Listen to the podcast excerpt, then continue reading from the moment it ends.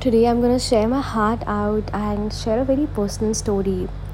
Uh, when I started uh, campaigning and working on the issue of child sexual abuse, I used to feel very touched, and there were times when I used to even cry after meeting young children who were sexually abused.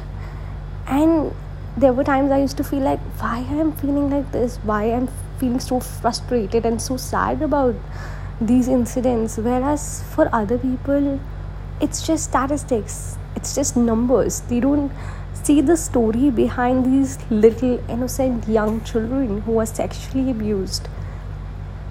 I thought there's something wrong with me the way i'm feeling.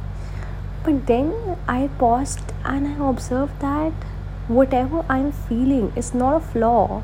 It's actually my strength the way I am feeling in my life is actually big, igniting that fire inside me to work for this cause and change the lives of thousands of young girls and boys.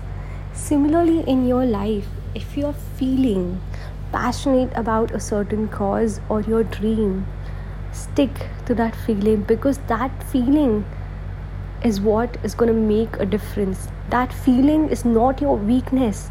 In fact that feelings or that feeling is your ultimate strength. Believe in it and believe in its power and it will do wonders in your life.